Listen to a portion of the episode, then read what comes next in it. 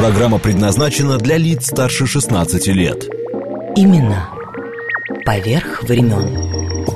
Актуальные факты истории и комментарии к ним. События сегодняшней жизни глазами наших соотечественников с самых разных точек зрения. Подробности происходящего вокруг нас в звуках и голосах участников. Авторская программа Леонида Баребруса Именно поверх времен. «Узри» радио.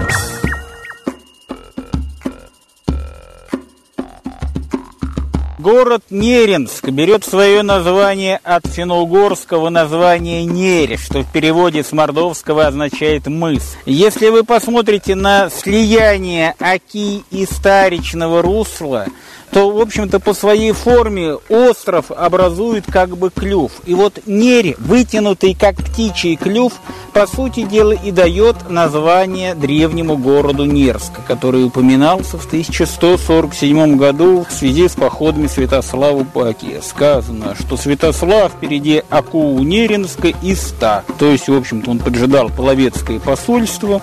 То есть, соответственно, упоминание одновременно вместе с Москвой. По местной легенде, селение на месте древнего Неринска возникло следующим образом. Жила в соседнем селе Барке мордовская княжна Парява, а в Шилове жил некий богатырь Паряй. Полюбили они друг друга, но родственники невесты были против этого брака. Нагнали они молодых, порубили. Парява вырвалась, утопилась в паре. С тех пор та речка стала называться таким образом «пора». А Паряй дополз до родников, текущих здесь из земли, которые, по легенде, обладали чудотворными способами. Омыл раны, раны на нем чудесным образом закрылись, и вдруг увидел он, что против течения плывет по речке икона Успения Пресвятой Богородицы. Был он мордвином, поднял он эту икону, уверовал, построил на этом месте часовню, а со временем вокруг часовни и выросло селение Нерское.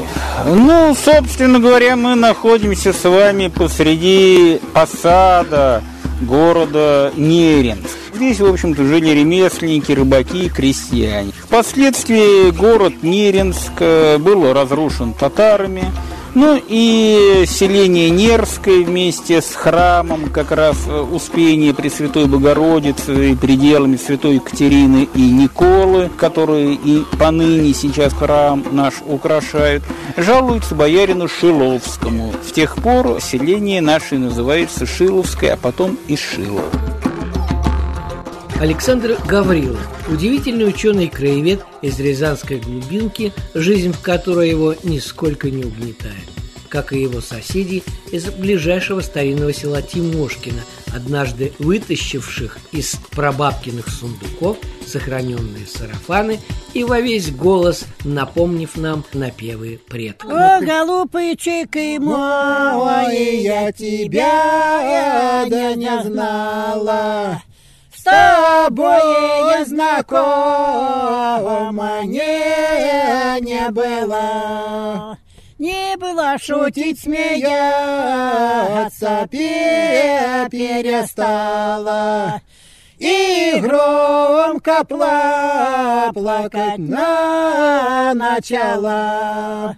Начала и все говорят, что я галиная.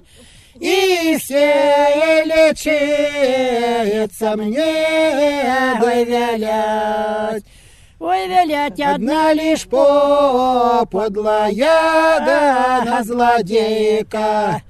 Хотела с, ми, с милым разлучить.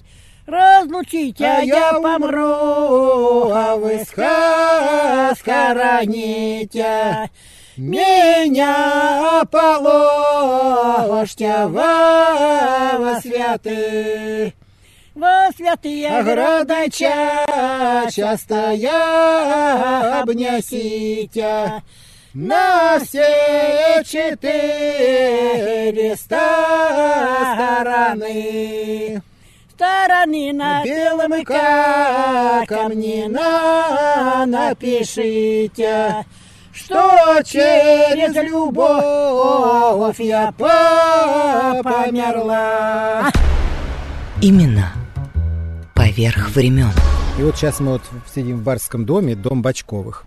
Такие были торгаши, раньше Бачковы мельницы имели, рушилки, маслобойки. И вот это никогда раскулачили, у них отобрали. И вот тут внизу был магазин, а наверху они жили. И вот сейчас мы сидим в этом старом магазине. А село-то совсем старое, да? Старое, да. Она уже вот 8-10 века, это она упоминается как Кондрашкина деревня. Раньше был два брата, Кондрашка и Тимошка. А потом уже в 1600... Один Тимошка остался. Да, Кондрашка ушел, остался Тимошка. И вот в 1600 там каком-то году уже упоминается в летописи как село Тимошкино с церковью Ивана Богослова. Вот церковь у нас она осталась. Она уже ветхая-ветхая. Надо реставрировать ее, конечно. Но денег ни у кого нету. Ну, красивая ротунда такая, да, все. Да, да, она большая. Это барни строил наш местная в 1840 году. И барни здесь похоронен в этой церкви.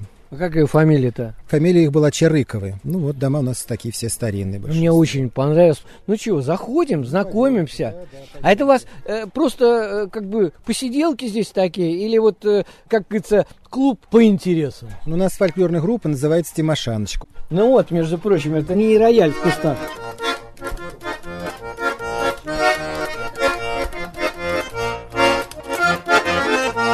Я в Тимошкина приехал и на радио попал.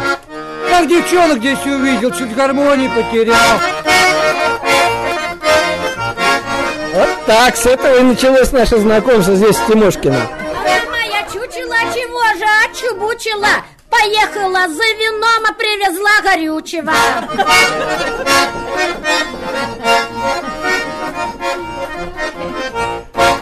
Милочка моя, сорока белобокая, Раньше я тебя любил, теперь гора высокая.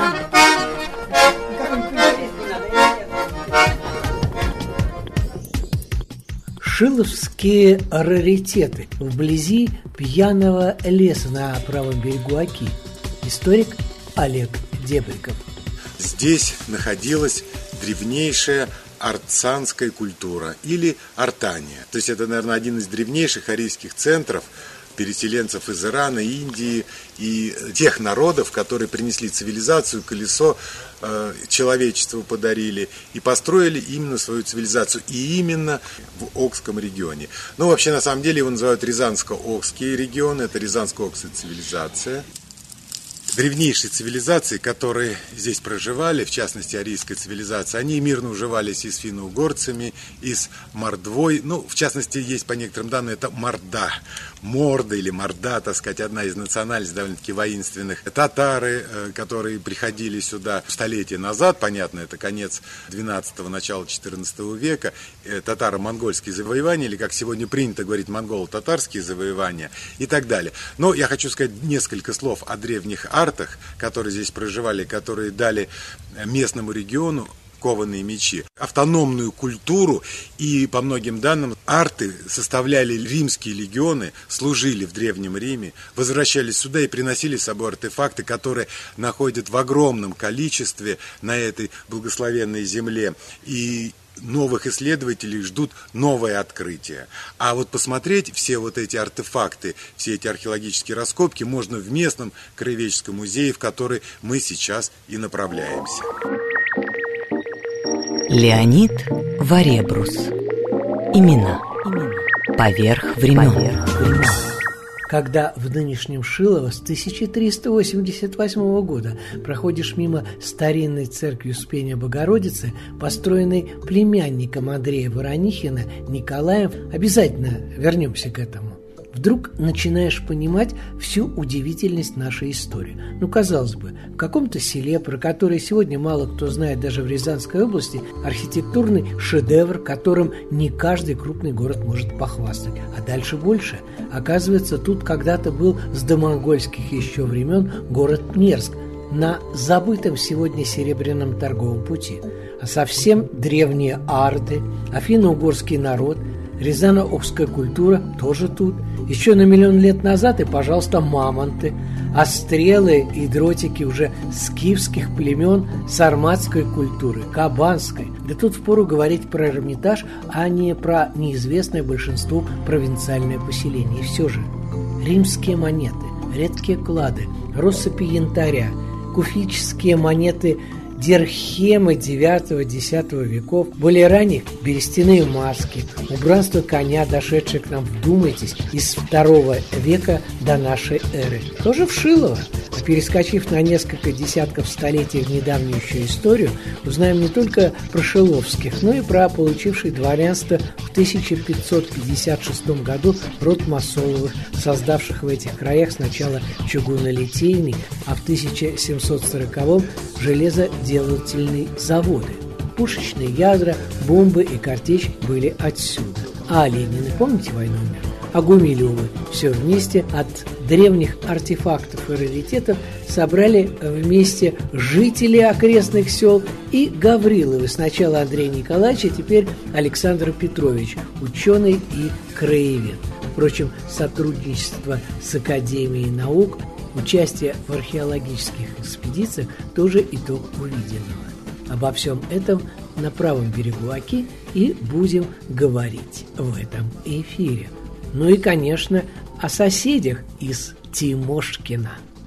Ну, вообще, гость в дом, бог в дом, в общем-то, мы вам сердечно рады, что вы к нам доехали, несмотря на эту дождливую погоду. Ну ладно, жара. И несли нам дождик, который, наконец-таки, смочит наши клумбы. Вот мы стоим около церкви. 1856 года построена по проекту архитектора Воронихина, расписывалась Шумовской художественной мастерской. Александр Гаврилов тут главный по древности, по старине строилось земством, строилось на деньги крестьян села Шилово, купечества, мещан. Мы в архиве нашли личное дело, вернее, не личное дело, а дело на строительство храма как раз э, в Воронихино. Вот этот вот удивительный храм совершенно. Общество выдвигало к нему определенные требования – он э, отписывался, как он будет строить этот храм, предлагал им проект, и в результате чего, в общем-то, в течение нескольких лет он был построен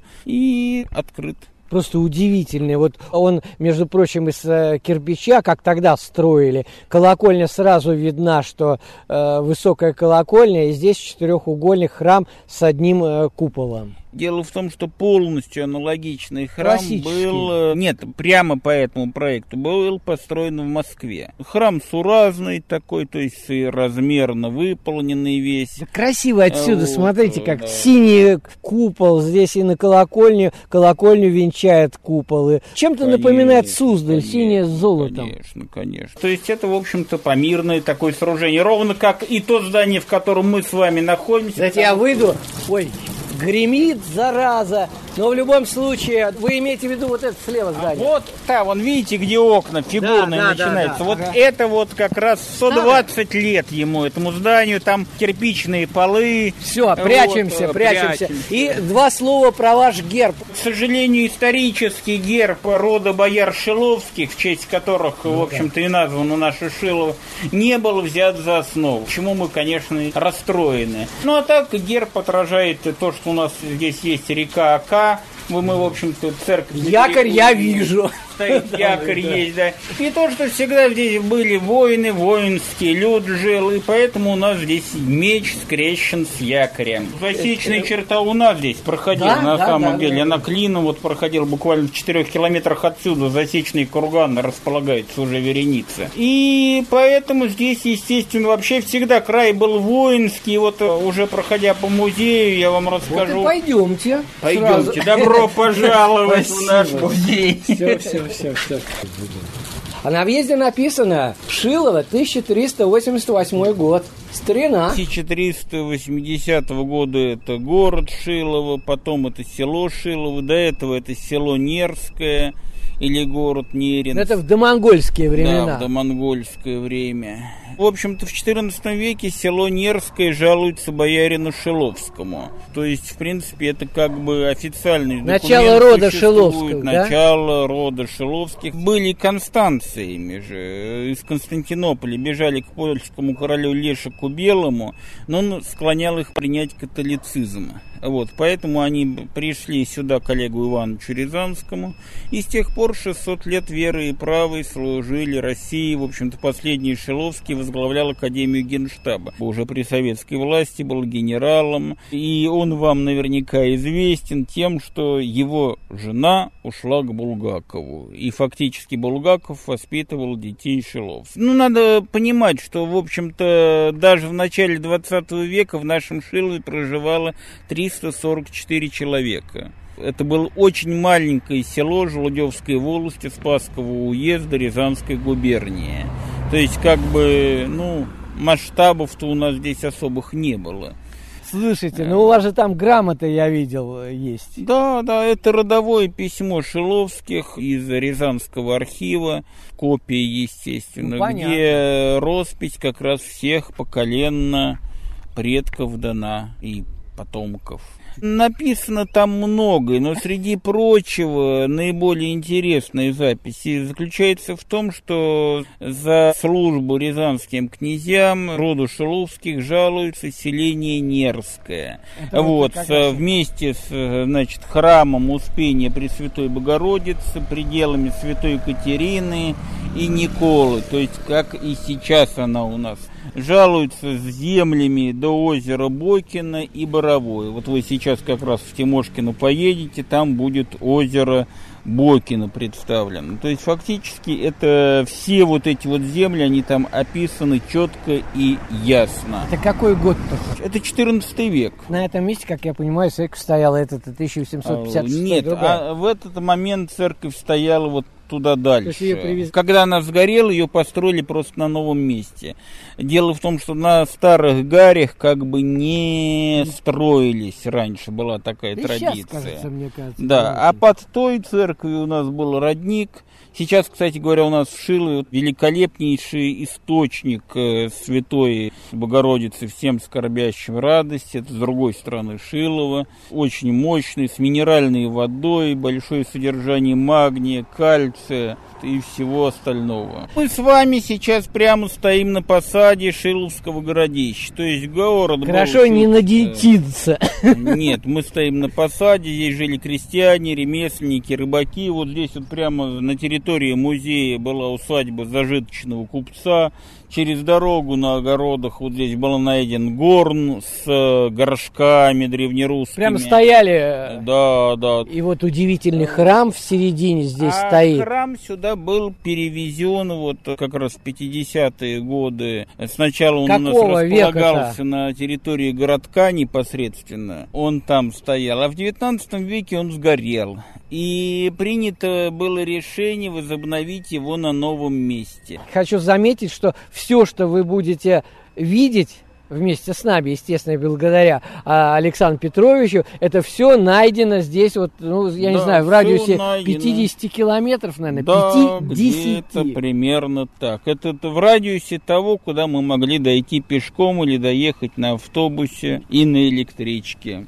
У вас при входе Войдемте внутрь, войдем. При входе же есть э, кусок быка или мамонта, который вы в электричке везли. Да, конечно. Одной из наиболее трудно собираемых Дайте коллекций. Я... Коллекции ископаемых э, костей. По сути дела, каждая из таких находок это сенсация и подарок судьбы это вот музей. это вот кость-то, а вот, вот. этот вот. Господи, с рогами, как он вам в рюкзак-то влез, а? Он не влез в рюкзак, я его зацепил за рюкзак, он у меня с двух сторон стоял. На вокзале, на перроне ко мне подходили люди, спрашивали, где я такого завалил.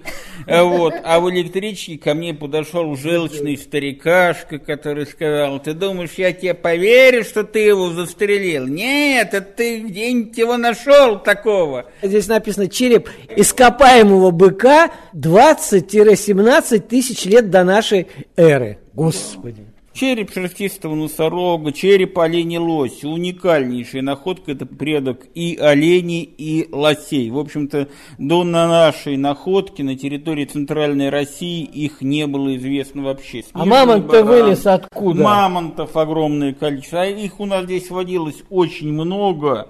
Да ладно. Вот, вот да. я вижу 12-60 тысяч лет. Ну, это вот черепа мамонта, зубы мамонта, часть черепа мамонта, бивни мамонта, кость его, зуб мамонтенка, молочный зубик мамонтенка, тоже довольно-таки редкая находка на самом деле. Но, к сожалению, череп Я мамонта вижу. нам никогда не давался, потому что вот Андрей Николаевич в свое время нашел череп мамонта, но у них есть одна особенность. Если он зиму полежит на морозе, то его разрывает на части, он рассыпается. И тогда, в общем-то, мы как бы приняли решение приобрести пластиковый череп. Это китайцы нам изготовили. Вот. Местный бизнесмен Александр Страйков нам помог его приобрести. Очень мне понравилось сотрудничать с китайскими коллегами, потому что они сделали все как я просил, то есть вот по нашим изометрическим э, различным чертежам и рисункам, они его воплотили в жизнь один в один. Но приходит череп, а зубов у него нет.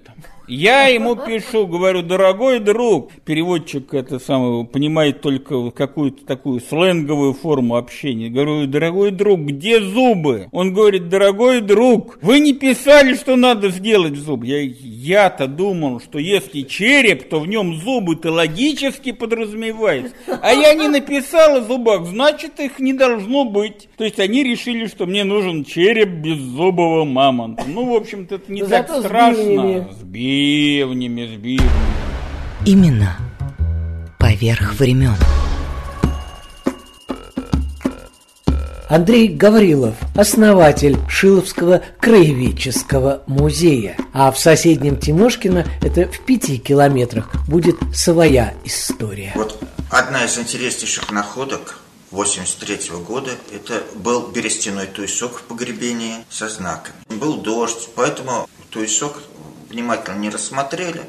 Тем более это было разрушено кладоискательской ямой. И представьте себе, что когда вот дома вдруг увидели на половинке знаки, руническая надпись, это было что-то. Конечно, были и э, смешные случаи, когда попадали в просак. Вот в частности на, на экспозиции стоит стул деревянный, так, 19 века. Все пришлось снести мне, и вот там по дороге должны были спуститься во враг. После дождя я спотыкаюсь, и, как говорят в анекдотах, с какой-то матерью на одной ноге Сейчас разобьется. Опускаюсь на дно, подбегают мои орлы и первым делом спрашивают. Рикач, вы его сломали? Другой очень интересный момент. Опять-таки, этнографическая экспедиция была у нас в село Лунино. Вот э, бабушка рассказывает, спрашиваем ее, записываем э, песни, легенды, предания, все. Говорим, есть что-нибудь интересное? Она говорит, да нет ничего, вот если только узорную заслонку от печки. Сейчас я принесу. Внук у меня нашел, приносит.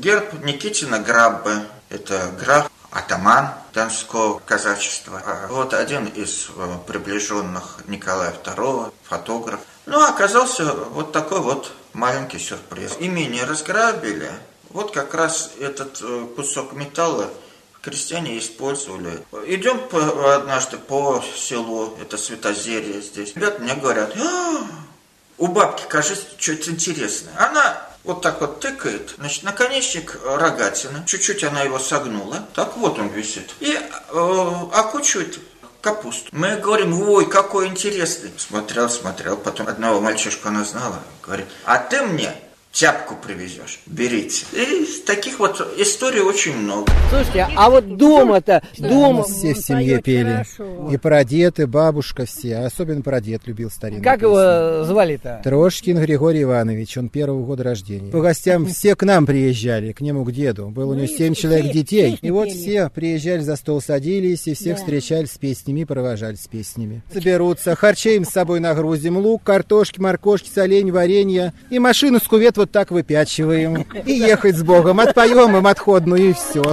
Играй гармошечка, играй тальяночка, а для вас поет Тимошаночка.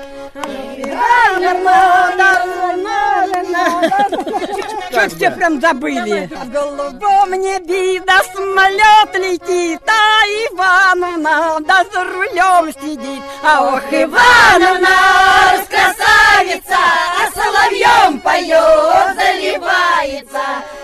Давай гармония, сад пойдем, а мы в Тимошкине, да хорошо живем. Именно поверх времен.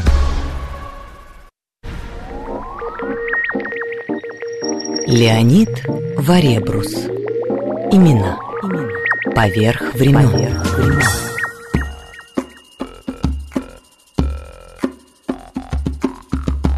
Шиловские раритеты из старинного рязанского местечка, известного также по летописям и как село Шилово или Шиловское. В домонгольские времена именно тут был древнерусский город Нерск.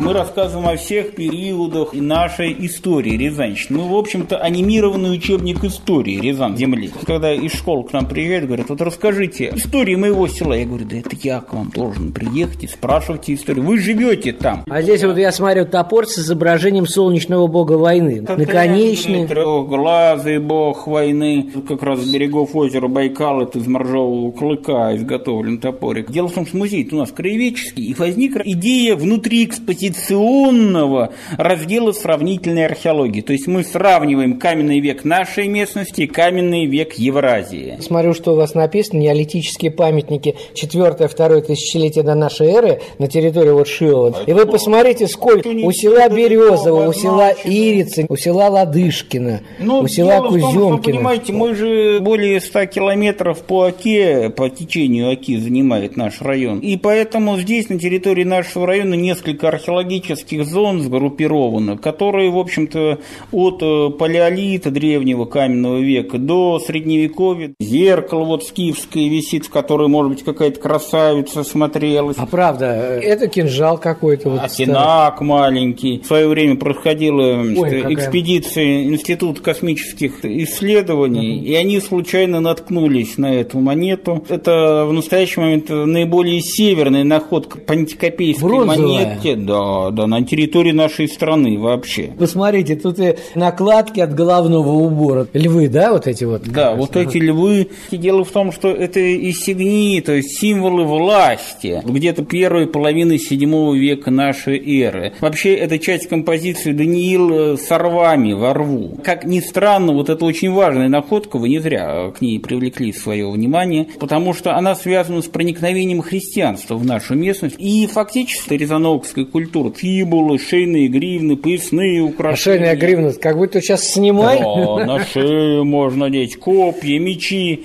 Меч был фактически у каждого третьего, пятого воина. То есть это была очень воинственная культура. Каждый мужчина был обязательно имел дротик, боевой топор. И вот кинжал, кинжал. Это третий, пятый век Да, эры. и на рубеже второго и третьего века нашей эры произошел колоссальный процесс, о котором, к сожалению, наша история вот зачастую умалчивает. С территории Зауралья, в общем-то, саргасские племена, так называемые, начали продвижение через всю Евразию. Они перешли Волгу, прошли через э, Поочье, ну, двинулись до территории современной Финляндии, смешались с готами, вернулись сюда, и здесь в Среднем Поочье образовали варварское королевство, которое, в общем-то, на манер империи Алариха. При описании империи Германариха народы Морденс и Меренс также упоминаются, в общем-то. Потому что сенсации надо искать у себя дома, не надо ехать за ними в Египет или на китайскую стену. А вот это вот... Реконструкция костюма 5-6 века воинского. Рязанцы, между О, прочим, да, я вижу. Они, кстати говоря, начали после этого вот как раз разработку вот этого вот сампо-центра. И, по сути дела, фактически, вот это воинский костюм межнациональный. То есть в это время на территории Восточной Европы складываются транснациональные такие воинские формирования, задачи которых нападение на ближних и дальних соседей, на Византию, Рим. И, по сути дела, вот эти вот союзы легли в основу Руси. Ведь вспомните, что такое Русь?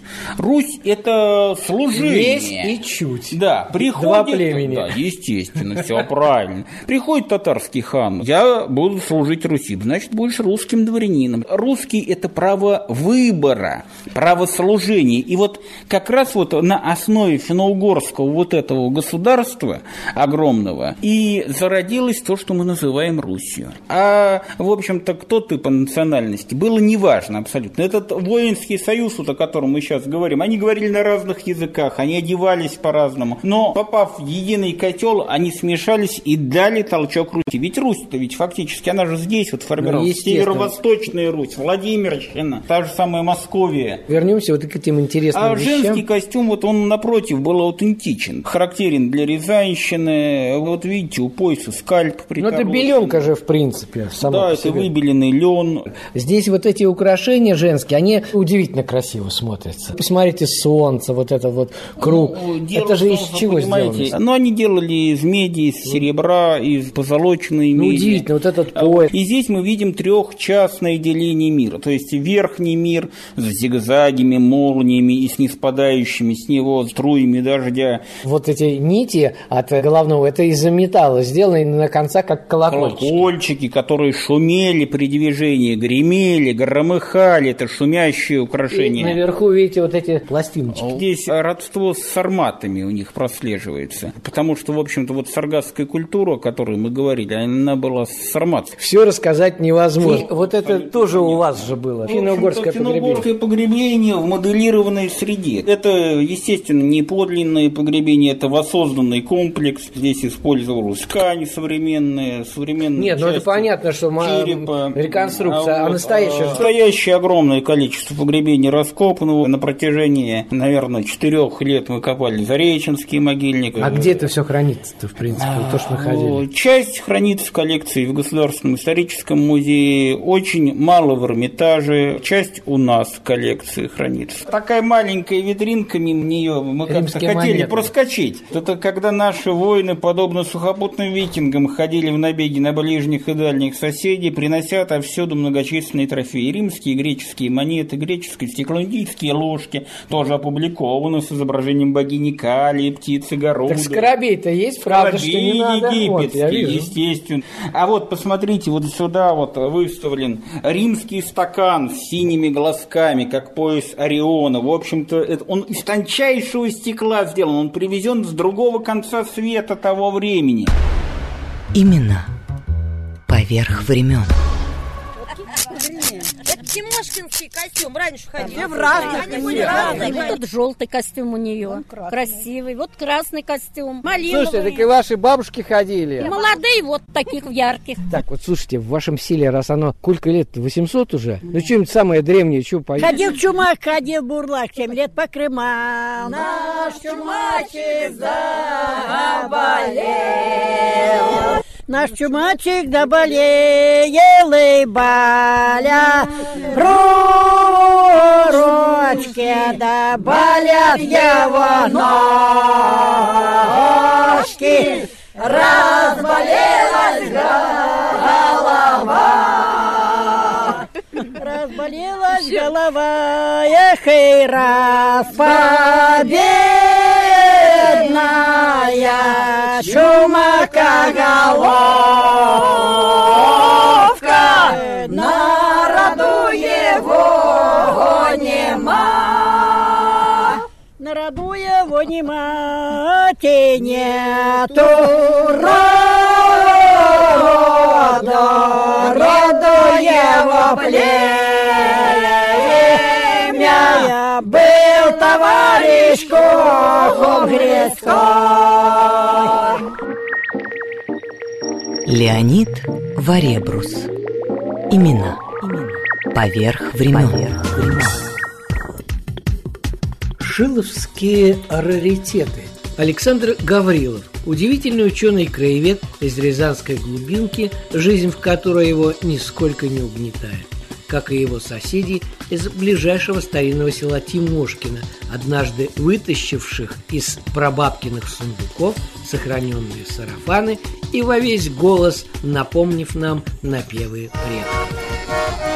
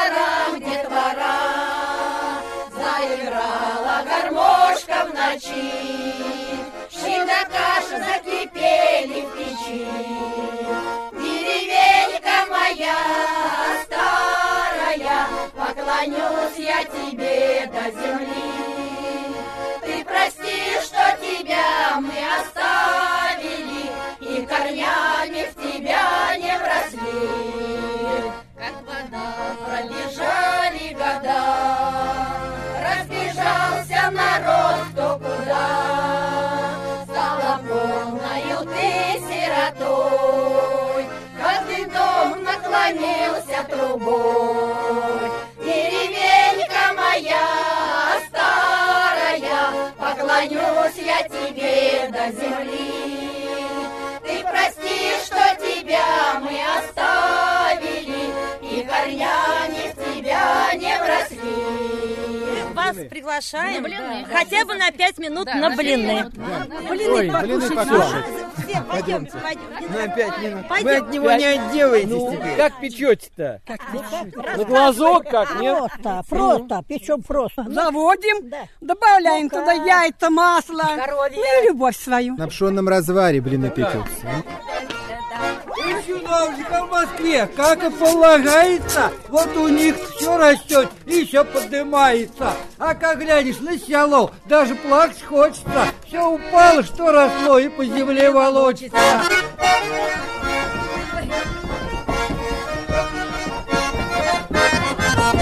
Провожала мужа я, оттосковала дюжа я. Сердце так колотится, боюсь назад воротиться.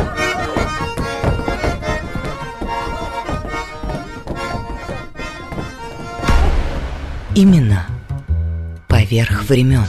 Александр Николаевич, что выложили-то только что за шлем? Удивительная Да, штука. его, Из чего хоть? Так-то он зеленоватый Это золотистая бронза, так называемая, греческая. Вот. И в настоящий момент это, пожалуй, самая северная находка античного шлема на территории нашей страны. Буквально кусочек принесли вот эти вот ракушки вни- музей. вни- внизу Да. которые, да? И мужики сказали, что горшок какой-то на дороге разъезженный. То есть вот видите, его просто по нему ездили машины. И мы по Мещере ездили 500 километров мы накатали за день. И в результате мы его все-таки нашли. Он лежал прямо на дороге, на поверхности, понимаете? То есть он вышел из культурного слоя. А Ракушечки они забрали, вот эти вот наушни. Вот. А сам шлем, он вот валялся в таком вот виде. Теперь зато в витрине написано «Ранний железный век, первое тысячелетие до нашей эры». Ну, потому что здесь, собственно говоря, произошло столкновение потока культуры текстильной керамики с Поволжья, идущей из скифоидов, то есть скифских народов, тычковой керамики так называемой. От столкновения этих двух культур происходит такой синтез и складывается культура городецкого типа, городецкой культуры. Слушайте, ну это же вот шамановские дела Да, Я да, имею в виду да. шаманские, не шаманов. Это уникальный, в общем-то, комплекс ритуальный, включающий в себя волшебную палочку или жезл власти. Вы посмотрите, просто мы-то с вами видим, здесь палочка деревянная, да, потом обруч наверху такой вот с... с- и Двумя он- драконами. А это драконы наверху? Да, ложечка для кормления духов, ритуальный нож и, скорее всего, пояс. Ну, плюс булавка и перстень. А это-то где нашли? Найдено буквально в пяти километрах отсюда. То есть от Шилова, даче, да? на даче вот эти земляные работы велись. И случайно нашел человек. Это примерно пятый и четвертый век до нашей эры. Предыстория Нерска, она начинается в более позднее время, когда вот племена городецкой культуры начинают завоевывать племена аорсов. То-то мы подошли к кольчушке с вами. Мне почему-то сразу, знаете, вспоминается, эх, кольчушка маловато. Да, Из фильма да, Александр да, Невский. Да, да, да. Ну, Кольчушка тоже печальная, ее распахали, по- потом попытались разломать, а уже после этого нам принесли. Господи, просто чтобы понятно было, ну кольчугу-то все наверняка видели. Это вот из маленьких таких вот... э, Да, но это клепано сеченная кольчуга, то есть она, видите, не из круглой проволочки. Вот наверху у нас сейчас новая кольчуга появилась из круглой проволоки, а это плоские кольца. Это римская кольчуга. История-то какова? В Западной Сибири начинается продвижение племен саргасской культуры носителей. И античные авторы, когда они жили в Прикаспии, называют их сарматами-аорсами. В качестве катафактриев их нанимают для борьбы с царем Митридатом. Катафактриев, да, то есть э, тяжело вооруженных воинов с длинными мечами. Здесь дело в том, что, понимаете, сейчас в чем все хорошо, в том, что все научно. То есть это как бы уже нет ни наших домыслов, ничего. Они принимали участие с царем Митридатом, они разгромили царя Митридата, получили римское вооружение, при Черноморье это все было. И, судя по всему, за победу над э, Митридатом от от Рима они потребовали чего-то такого, чего Рим им не дал. В результате чего они обиделись и пошли на север. К нам сюда. То есть к нам сюда, да. И принесли сюда римские мечи, римские кольчуги, римские шлемы и, главное, римскую выучку. То есть они умели сражаться как римляне. Расскажите про мечи, потому что это удивительно. Их сколько штук-то вообще, наверное? Ну, мечей в настоящий момент у нас, публикация в последнюю вошла около 70. Вот, это только между речи Пары и Тырниц. То есть вот здесь, в общем-то, ширина 5 километров, это между речи небольшое. В частности, вот э, третий меч здесь представлен у нас. Это меч так называемый Помпей. Это вот который слева, да? Или наоборот, вот это справа? Слушайте, а вы его расчищали чуть-чуть? Я смотрю просто... потому что на нем вычищен римский строчечный вижу, узор вижу. дамасский, линейный. Это самый примитивный, самый первый дамаск. Помпеи вот эти вот мечи помпейского типа. Чтобы понятно было, этот широкий вот да. сарматский, а да, этот узкий. Да. Ну вот классический римский меч, это настоящий римский меч с клеймом, со всеми делами, как бы с двумя дулами. Ну ладно, вот, где нашли, рассказывайте. В погребении, в барке, в Березове, вернее, вот видите, здесь он с фибулой авцисой, то есть это были настоящие варварские легионеры, аукулярии, так называемые. Как они сюда-то забрели? А? а, вот это очень интересная вещь. Дело в том, что сюда они забрели, потом пошли до Прикамья, через Прикамье, собрав огромное количество толпу народу, двинулись на Эстонию. В в Эстонии перегруппировались, дошли до Скандинавии, из Скандинавии погнали вместе с собой готов, то ли это был союз, то ли это было... В общем-то, они дали толчок великому переселению народов. После чего, как вы помните, в 395 году, по-моему, да, если не изменяет память, помню, да, да. готы взяли Рим. Не знаю, были уж там наши или нет, но вот римские фибулы и, э, и прочие как бы есть. Наши, скорее, может быть, быть, при Черноморье просто грабили. А наконечники, вот эти вот двухшипные, так называемые наконечники, это наконечники римских лагерей. По сути дела, это маленькие пилумы. То есть э, наконечник, который втыкался в щит и мешал как бы ну, действовать противнику. А если втыкался в тело, то вытащить его было нельзя, соответственно, выдернуть. А если выдернуть, то вместе с кишками. Ну и, собственно говоря, придя сюда в конечном, после всех вот этих вот бранных дел, они, значит, организовали варварское королевство. Термин, который сейчас в Европе уже признан, а мы сейчас ведем активную работу по его легализации цивилизации, как бы и у нас в стране. Мордва в Мещере, я вижу. Да, да, потому что готский историк Иордан в Гетике в своем произведении описывает Mordens in Merens in Miscaris, то есть Мордва и Мерия в Мещере. Мещера, скорее всего, это территория, а Мордва это вот и Мерия, это название этих народов. То есть это вот все Рязано-Окские. Рязано-Окские, да, да, племена. Господи, такая красота, головной убор. Чучковский район. Очень маленький кладик, его случайно нашел местный пастух, как бы нас пригласил туда, и мы его доисследовали. Сбоку да, все, и вот эти да. узоры, и все это из чего сделано-то? Из Здесь... меди.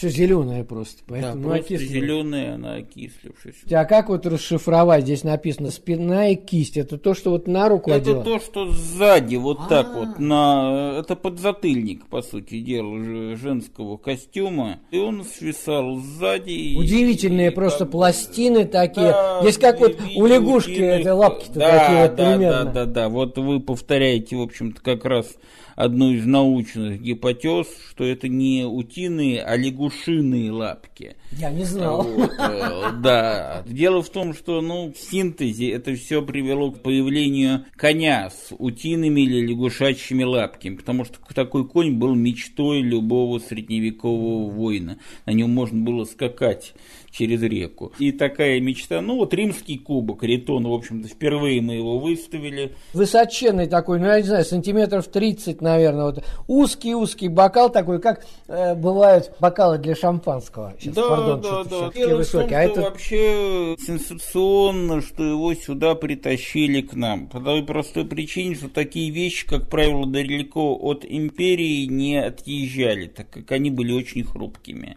От Римской э, империи. Вот, от Римской империи империи, естественно. Изготовлялись они только там, это типичный римский кубок, причем э, по тем временам он стоил, в общем-то, не дешевле, чем золотой кубок, естественно.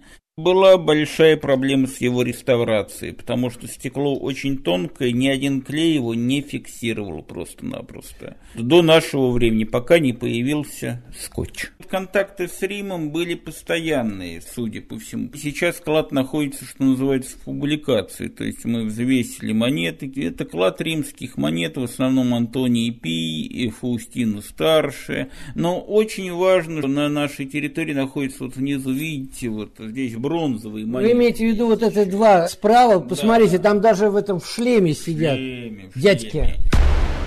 Именно поверх времен. Расскажите про эту удивительную маску березу. Это какой у нас? Э, это же, ой, пятый-шестой век. Это маска жреца, в которой он был похоронен, или жрицы, потому что, в общем-то, отличались тем, что носили и мужские, и женские украшения. То есть был у них некий ритуальный трансвестизм такой. Унисекс, как теперь вот, говорят. Да, вот. Но при этом они имели жен и детей, что говорит характер погребальных групп может быть, при жизни он вступал в бой с духами или богами, и поэтому после смерти его лицо закрыли вот этой вот берестяной маской. Слушайте, а вот эта соколиная голова прямо, посмотрите, Наверное, из чего? Плети, это из чего? А, кость, а это, это рядом кость, металл-то, да? Да, рядом это металл. маска тоже маска, вот да, прямо глаза, нос. Маленькая его. масочка, серебряная, из позолоты, может быть местная вещь, а может быть, скорее всего, античная какая-то. Так я уже даже не спрашиваю, это явно в районе э, Шилова найдено. В районе Барка. Ну, это все равно вот. тут ну, около да, Да, Сколько да, километров-то до Барков? Пять километров. Недалече. Давайте просто вот расскажите про этот солнечный диск такой. Это реконструкция погребального комплекса э, Рязановских могильников. Ну, диски-то у вас живьем есть, как говорится, он в кладовочке. Диски, они вот, вот в огромном они, да. количестве висят. В общем-то, это и вновь мы здесь сталкиваемся с пчелиным культом. То есть это соты. Дело в том, что богиня Ангипатяй, великая богиня, которой, в общем-то, как раз они поклонялись, была покровительницей небесного пчельника. Богиня замечательная, Мордова до сих пор ее чтит наряду с другими народами. Матушка ее зовут Ангипатия обязательно. Это богиня жизни, богиня рождения, вот, очень жизнерадостная, но богиня рождения после смерти. То есть сначала, когда человек умирает, она к нему приходит, после этого он умирает и спокойно рождается уже для другого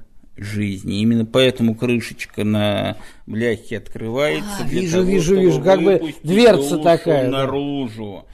И именно от нее зависит, э, что, значит, хорошо пройдет роды после смерти или нет. А если роды проходят не очень хорошо, тогда приходил не Ангипатяй, приходил замечательный, не менее замечательный бог Э, который очень сложно. Вот дело в том, что наше горло не воспроизводит, да, вот это вот. Ну, для того, чтобы его представить себе, представьте себе двухметрового человека, вместо головы у него медвежья голова, вместо человеческой головы. И он тогда выдирал уже душу медвежьими лапами лапами. Но в таком случае не всегда судьба души была хорошей. А вот среди этого клада жреца была вообще уникальная подвеска. Вот видите, вот этот глаз гора – если мы возьмем египетские амулеты глаз гор, которые называются, то он а, глаз, я вижу, копия. вижу, вижу, вижу. Вот, вот, вот, вот. И видите, из него лучи исходят там и так далее. То есть, вероятнее всего, сарматы аорсы как раз они принесли вот эту какую-то традицию египетскую переработали ее, и где-то там что-то было, возможно, заимствовано, подхвачено и взято на вооружение. Вас послушаешь, так прямо уходить не хочется. Леонид Варебрус. Имена. Поверх времен.